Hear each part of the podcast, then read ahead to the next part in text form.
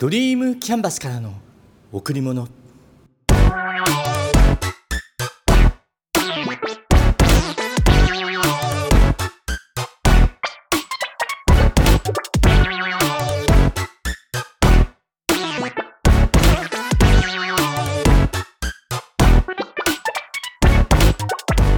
皆さんこんにちは。ドリームキャンバスの竹内義之です。何のために誰のために？なぜ？人が行動するには必ずその目的があると言います。その時その時の行動は最善の選択。過去を振り返ってあの時こうしておけばよかった。そう思うことがあったとしても行動を起こしたその時点では誰もが最善の選択をしています。後悔をしないためにも自分をもっともっと磨いてなりたい姿をはっきりと描いてより良い選択ができるようになる。それが成長するってことなんですね。今月のテーマお母さんありがとう。ここから入ります。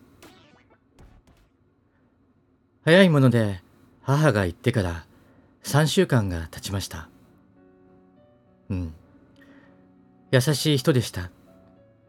決して強い人ではなくて、どちらかといえば弱い人でした。感情を表には出さず、じっと我慢する人でした。父にいろいろ言われた後、勝手口で茶碗を割っていた時のガチャンって音。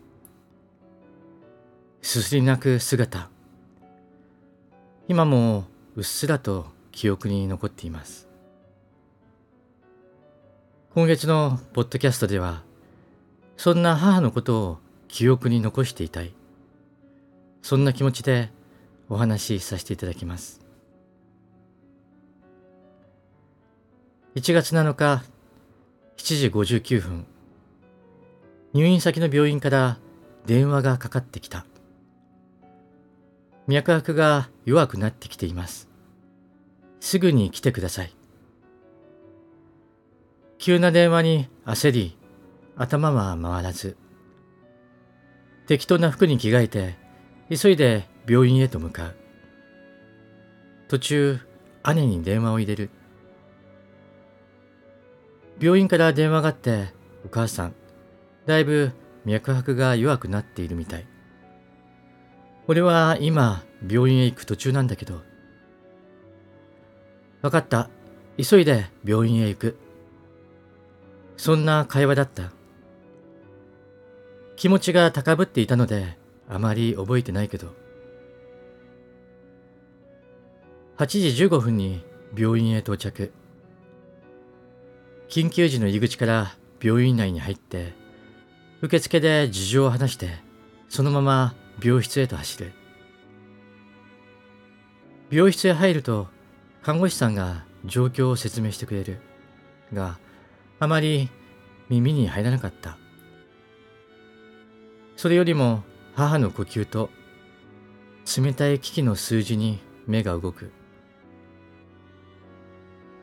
バイタルサインが不安定になってきている。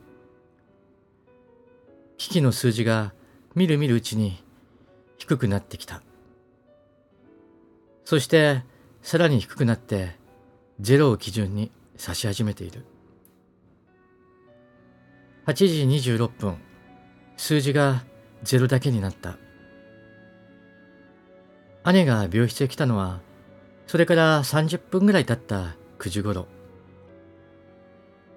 その少し後に医師が病室へ来て、触診、聴診、心拍、鼓動、動向をチェックする。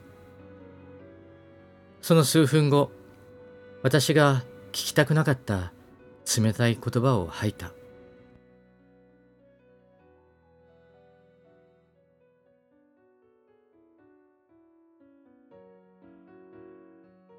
幼稚園児の頃、入園後しばらくの間は寂しくて家に帰りたかった。そんな時、ガラス越しに母の顔があって、いつも温かい目でこちらを見てくれていたことを今も覚えてる。幼稚園では毎日牛乳を飲んでいたけど、友達が美味しそうに森永マミーを飲んでいたんで、母には内緒で森永マミーに変えた。それもつかの間、2、3日で母にバレてしまい、叱られた上で牛乳に戻された。なぜ森永マミーではダメだったのか。その理由は今でもわからない。子供には牛乳を飲ませる。成長するために牛乳を飲むんだ。そんな考えでもあったんだろうか。そういえば、園の旅行でどこかの遊園地へ行った時のこと。母と一緒に初めてのジェットコースターに乗った。怖くて怖くて、あれは本当に恐怖の数分間だった。どこの遊園地だったかは覚えてないけど、その恐怖がいつまでも残って、今もジェットコースターに乗りたいとは全く思わない。もし乗るなら目をつぶり、耳と鼻を指で押さえないと耐えられない。絶対に無理だと断言できる。小学生の頃、二層式の洗濯機の脱水槽の中にガーゼとハンカチにくるまれて家の鍵と小銭お小遣いが入っていたそれを取り出して玄関の鍵を開け家の中へと入った。あそっか。俺って鍵っ子なんだ。そう思った時があった。だからってそれ以上のことは何も思わなかったし聞くこともなかった。母と喧嘩してプチ家で。行くところがなく姉が通う中学校へぷらりと向かう。姉の部活。バスケットの練習が終わるのを待って家に一緒に帰った時母が真っ赤な目をして玄関にいた。しばらく辺りを探していたみたいなんだけど私が見つからず泣いていたそうな。母との思い出はいっぱいあって、その後も要所要所が記憶に残っています。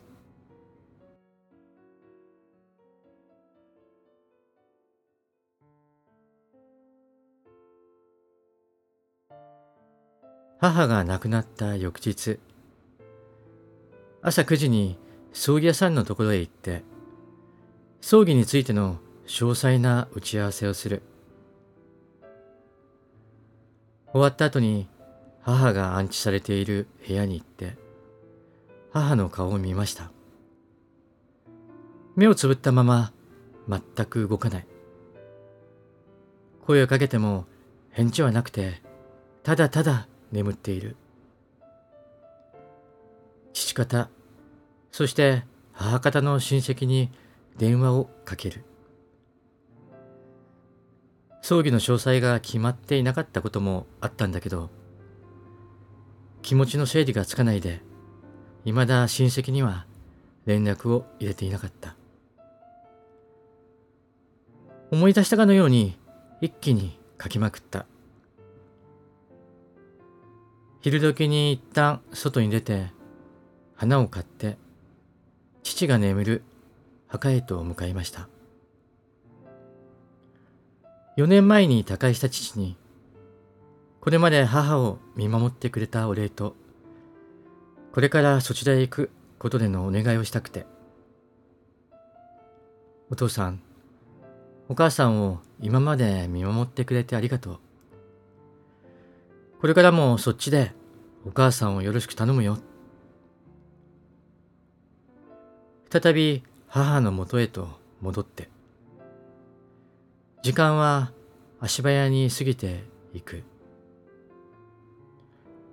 母方のいとこ二人が会いに来てくれました。久しぶりに顔を合わしたんで互いの現状を伝え合って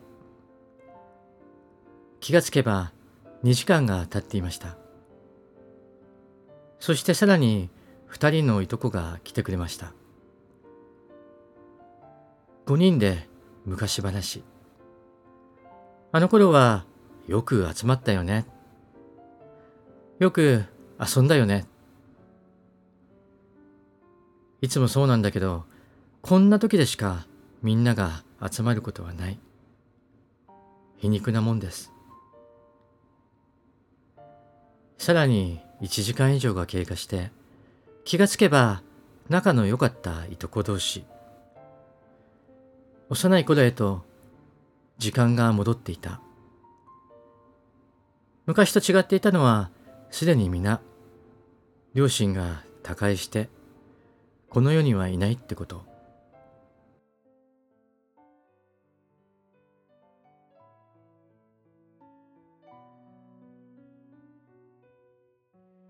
告別式。遺族を代表してご参列いただいた皆さんに挨拶をさせていただきました。でも実はこの挨拶前日までまともな挨拶ができるかが心配でした。緊張は全くしない。そんな小さなことではなくて話をしている最中母の顔が浮かんだ時に言葉を出し続けられるのか？それが心配でした。マイクの前に立つ。経緯を知らない人もいるんで母のこれまでの様子を簡単に説明させていただきました。母は優しかった。本当に優しかった。叱られたことは何度かあったかもしれないけど感情をぶつけられて怒られたことは一度も記憶にない。若い頃から足腰が弱くて大丈夫って聞くと大丈夫よって帰ってくる。足腰だけじゃなくて何かと大丈夫って聞くと大丈夫よって帰ってきた。泣き言を言わない人でした。人を責めたりしない人でした。人の悪口も言わない人だった。自分よりも人の思いを大切にする人だった。だから、ご参列いただいた皆さんに母の優しさを伝えたかったんです。その優しさを母の優しさを記憶してほしかった。母は手紙を書くのがとても好きで手紙といってもメモ用紙に数行書いて渡してくれるものも多くてその中の一つの手紙を皆さんの前で読ませていただきましたよっちゃんお帰りなさい。いつも同じようなものばかりでごめんね。何にもできないんで悪いと思っています。今更そんなことを言ってもダメですね。私ももう少し勉強しないとね。あしからず。冷蔵庫の上から2段目のところにきゅうり、トマト、玉ねぎが少しあるんでよかったらどうぞ。七味唐辛子もちょっと辛いけどよかったら。魚と肉炒め温めてね。よろしく。本家からぶどうをいただきました。甘みが薄いけどよかったらどうぞ。やっぱり詰まってしまいました。途中で涙が出てきて声にならなくなった。一体この涙は何なのか？なんで皆さんの前で涙しなければいけないのか？わからなかった。でも苦しくて悲しくて一心に手紙を読み続けました寂しさ悲しさ後悔。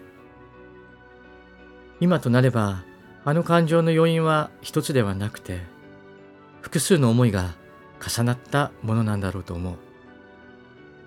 母を母の弱さをもっと理解してあげればよかった。もっと支えてあげればよかった。もっと話をしたかった。もっと声を聞きたかった。今はもう叶わぬこと。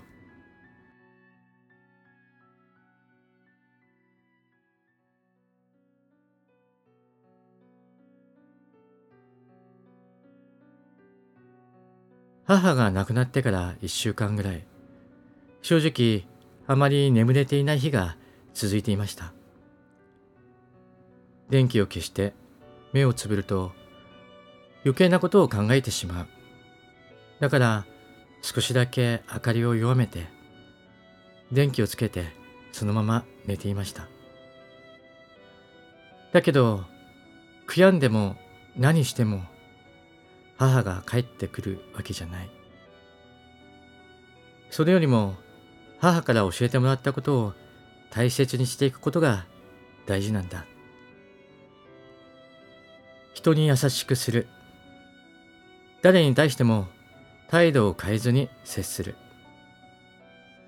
やっぱ思うんです。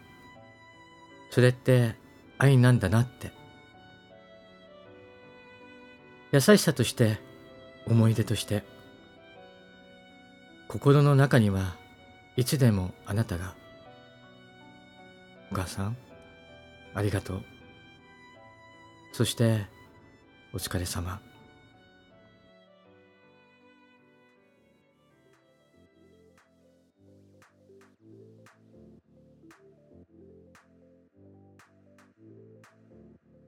4年半ほど前に父が亡くなりました。その時もこのポッドキャストで思いを伝えさせていただきました。父の人生は83年でした。そして母の人生は89年でした。父も母も年齢的には人生を全うしたと思える年です。父が亡くなった時のポッドキャストを改めて聞いてみました。その時にも伝えさせていただいた言葉をもう一度。人の命がいつ終わるかは誰にも分かりませんだけど分かっていることは誰でも必ずその時が来るっていうことやりたいことをやらずに、そしてできるはずのことを諦める。そんなもったいないことをしちゃダメだ。人は幸せになるために生まれてきた。そして幸せを感じることはいつでもできます。さらにより良い人生とするために今をこの時を過ごしています世の中にはたくさんの人がいますさまざまな境遇の人がいます幸せを感じてない人がいます。内側に閉じこもり悩み苦しんでいる人がいます。そんな人に伝えたい。人生を楽しもう。幸せを感じよう。よかったよ。ありがとう。そんな人生にしようって。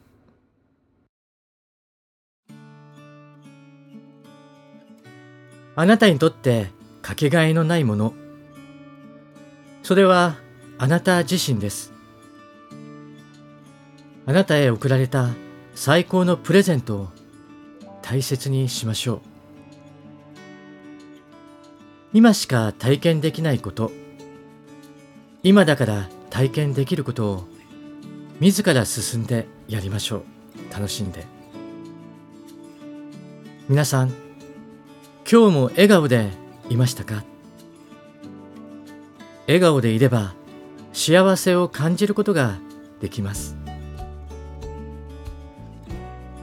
笑顔でいれば毎日が楽しくなります。笑顔でいれば幸せが人に伝わります。笑顔でいれば人と人とがつながっていきます。ドリームキャンバスからの贈り物。今日はこの辺で。